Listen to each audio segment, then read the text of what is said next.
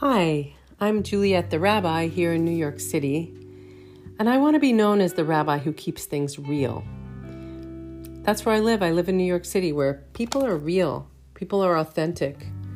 And I'm so happy to be here with you this week. And you've probably seen lots of rabbis doing weddings and bar mitzvahs, b'nai mitzvahs, funerals, even brisses maybe even baby namings, but at the heart of it all is Torah. And what I want to bring to you is a challenge of Torah, talking about the real struggles in Torah. This week I'll be talking about Old Man Rabbi. That's the name of it. Old Man Rabbi in Chayei Sarah. I'm about to be ordained as a rabbi in January. It's very exciting. So follow me. All right, so here we go for today's show. I'm going to start by saying you know you've made it on social media when people start insulting you. It's a sad fact. Recently, I started making YouTube videos. My my uh, channel is at Juliet the Rabbi. And as a backdrop for the videos, I sit in front of a large painting on the wall of my office. And I guess you could say it's an, it's a family heirloom. Heirloom. The painting is called The Rabbi, and the artist is Ben Zion. He's a famous Jewish painter. It depicts an old man with a long white beard. He's sitting barefoot on the floor with a tallis, a prayer shawl, draped over his head and shoulders as he gazes down at a Torah scroll he's holding in his gigantic male hands. He's got this gigantic male hands and feet. I used to see him hanging in my aunt and uncle's house growing up. And as a child of communists, I had absolutely no context for this old man. So I had no idea what it was about. And I never asked. It never occurred to me to ask. And nobody ever explained the painting. I had never been in a synagogue before. Last week, my viewership uh, for my Spanish YouTube videos exploded and I got really excited. I, I, started getting a lot of subscribers. I mean, I got like, I think 380 viewers, which was amazing after just like 20 to 40, you know. And I even got some beautiful comments. But one comment was typical of the licensed people take on social media to express any insulting, stupid thought that comes into their minds. Sorry for saying stupid, but it's true. They're just, it's just dumb. And this comment was The painting behind you is really ugly and you should sell it at its liquidation price. And it came with a thumbs up emoji. I was like, well, what do you what do you mean by this? Are you you don't like the painting, but you like what I said?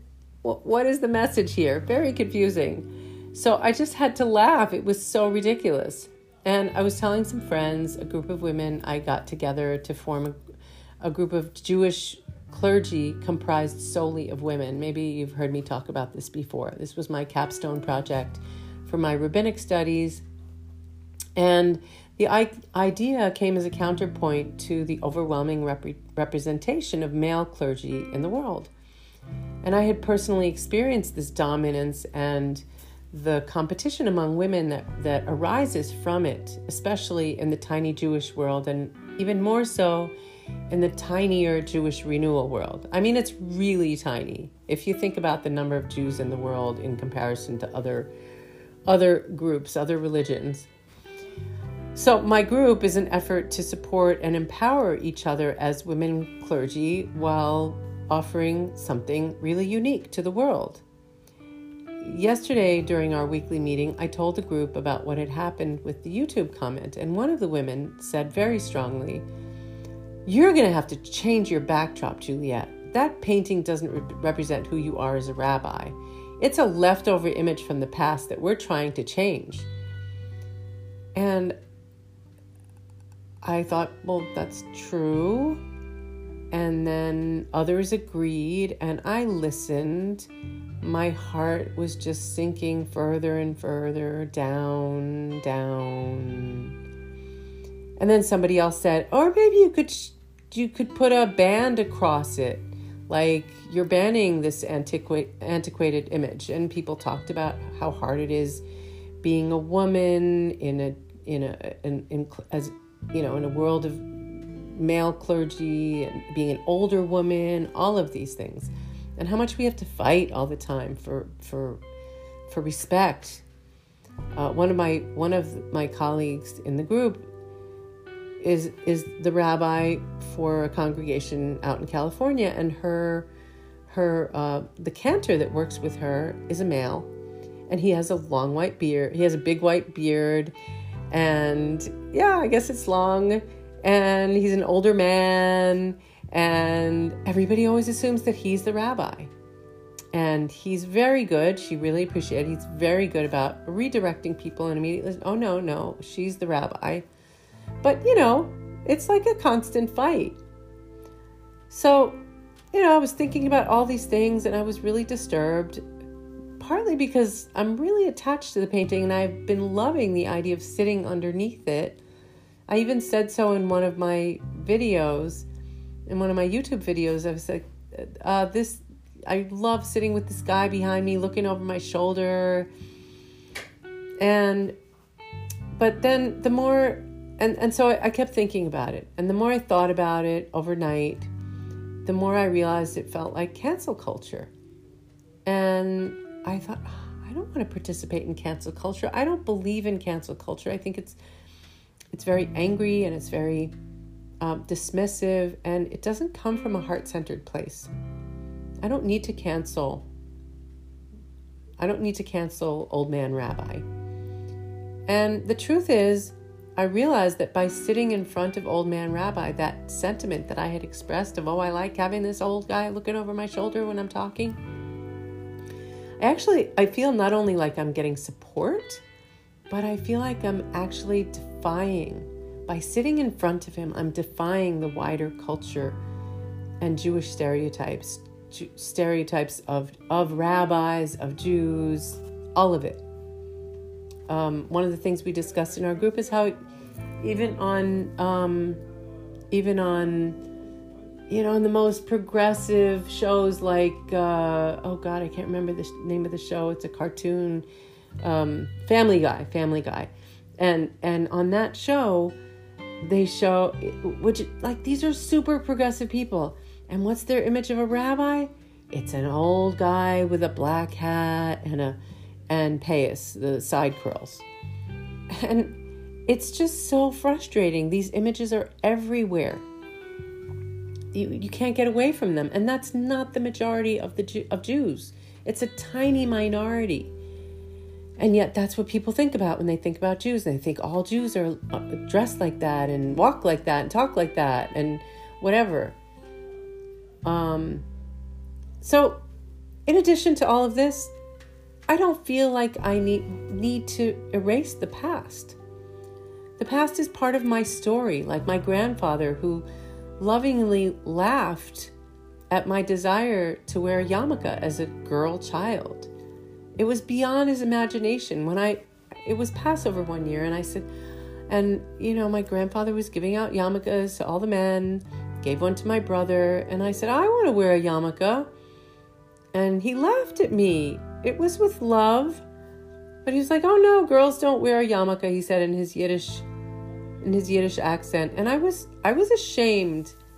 I know he didn't mean to make me feel that way, but I was. That's how I felt. And in defiance of that, I wear a yarmulke now and I wear a tallis. It makes me feel I am equally representing women and I'm making a change. And though my grandfather wasn't a rabbi, there's a sense that with this painting, he's watching over me, marveling at the fact. He also didn't have a, a white beard, he didn't have a beard. But I still feel like He's watching over me, marveling at the fact that I'm carrying out his cherished desire for me to love Judaism. And I'm carrying it out by becoming a rabbi myself. I bet he's laughing at the irony of it now, but I'm sure he's also marveling at the fact that I, as a woman, have that choice today. Every year when I read the Parsha Chayei Sarah, the life of Sarah, I marvel at the character of Rebecca.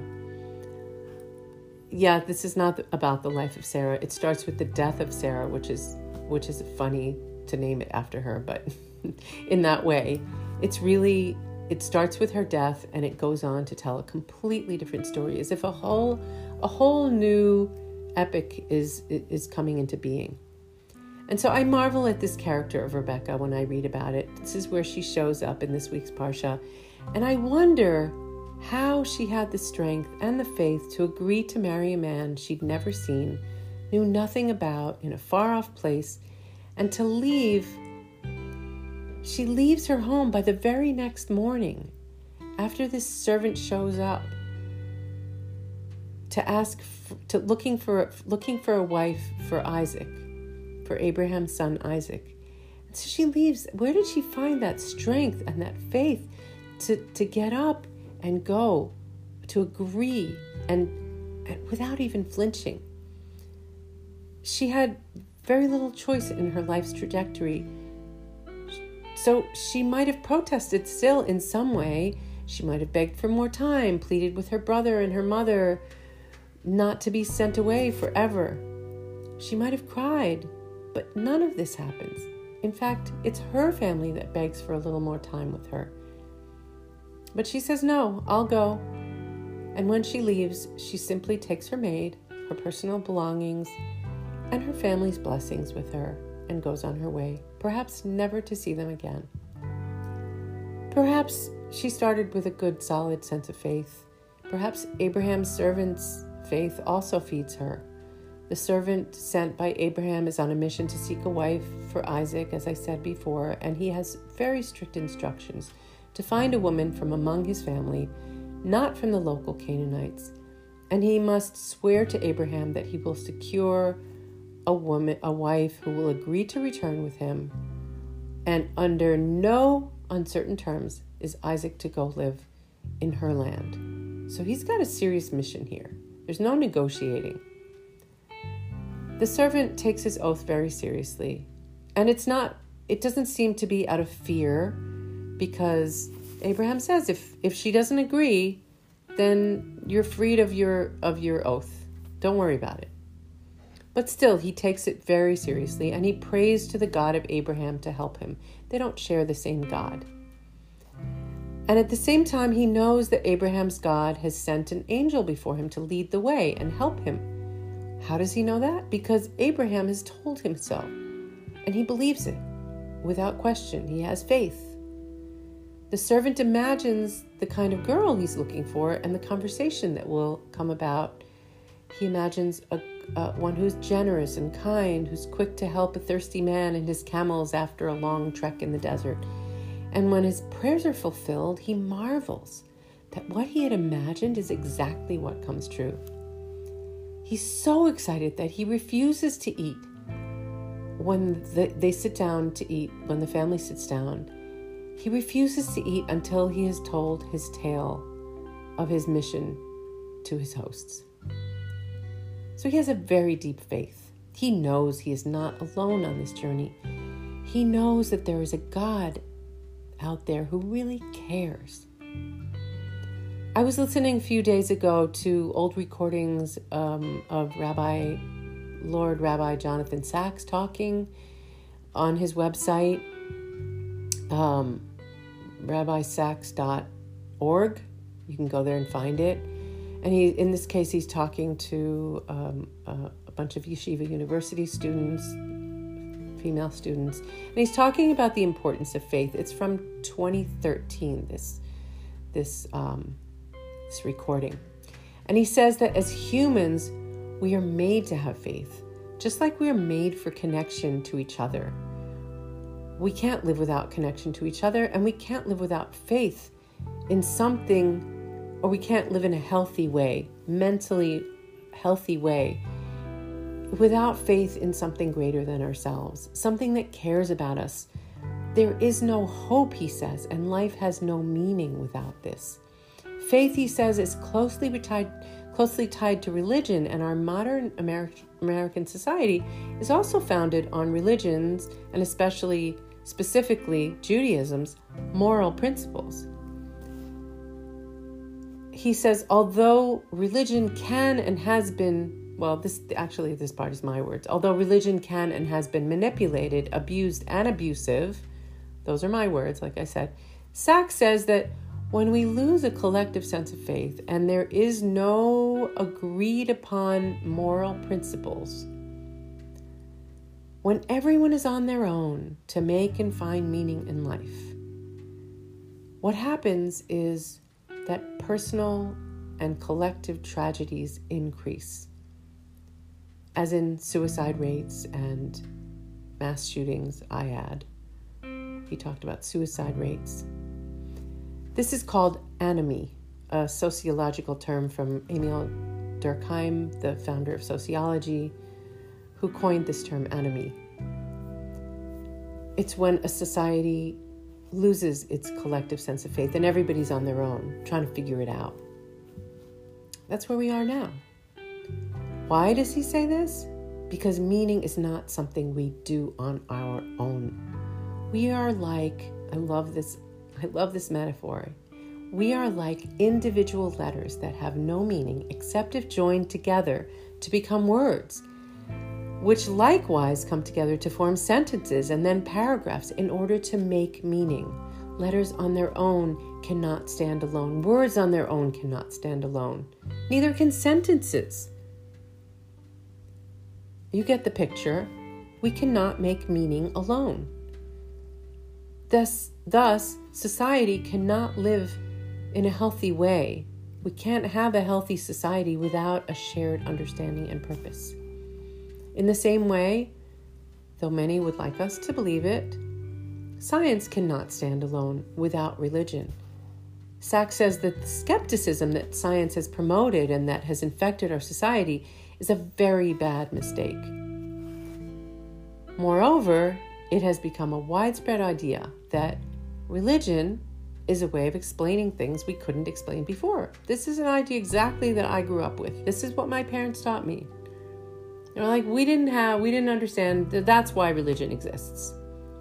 But Sacks says, Rabbi Sacks says, science can tell us how things work, though not why. Technology gives power, but doesn't tell us how to use that power.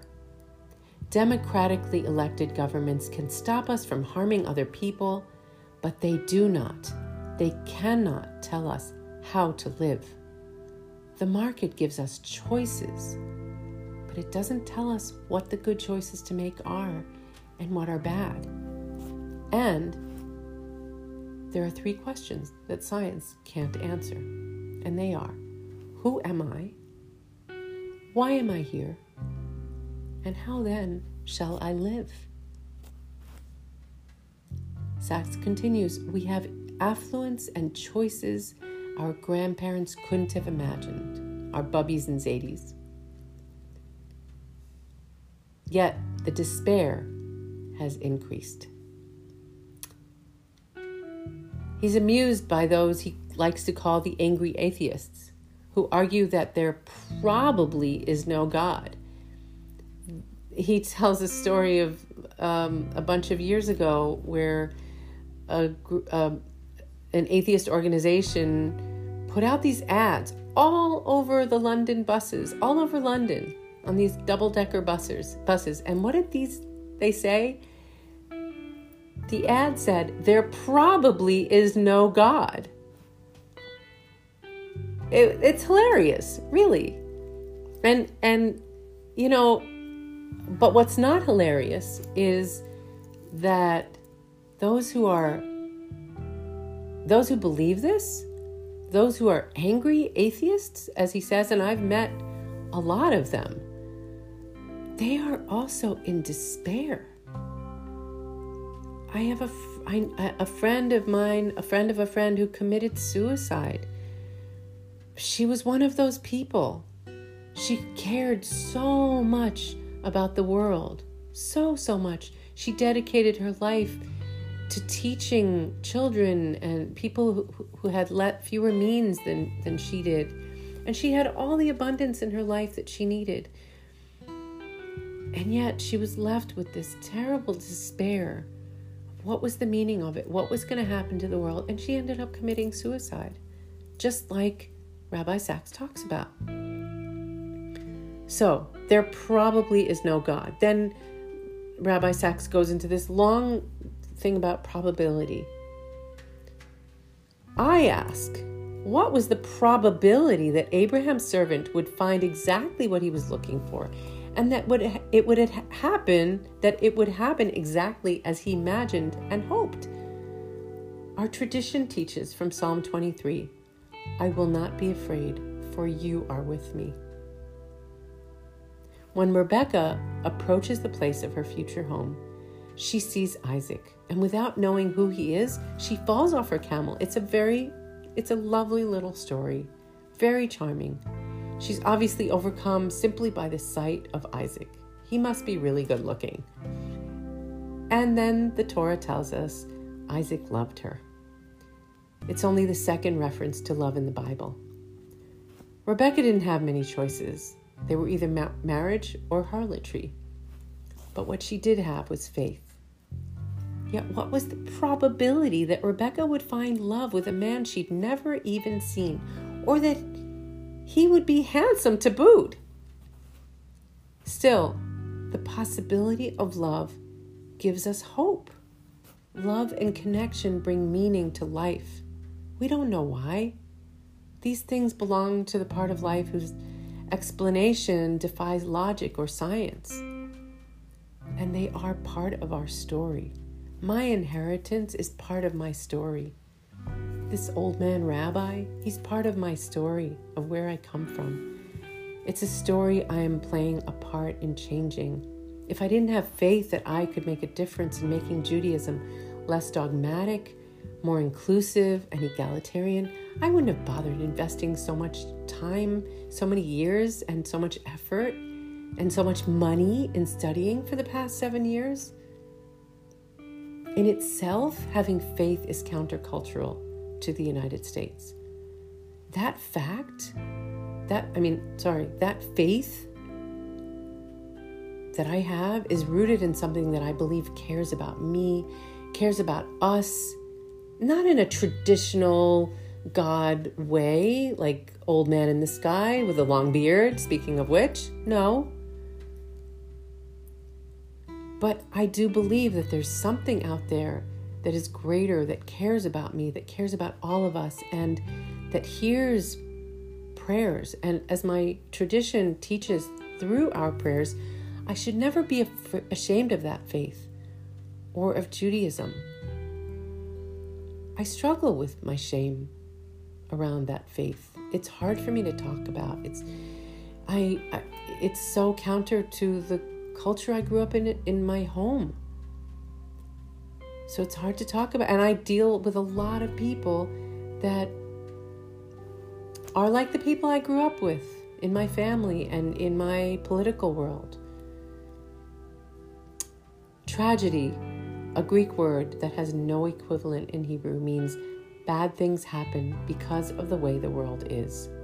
The universe, it says, is blind to our existence, deaf to our prayers. It couldn't care less whether we exist or not.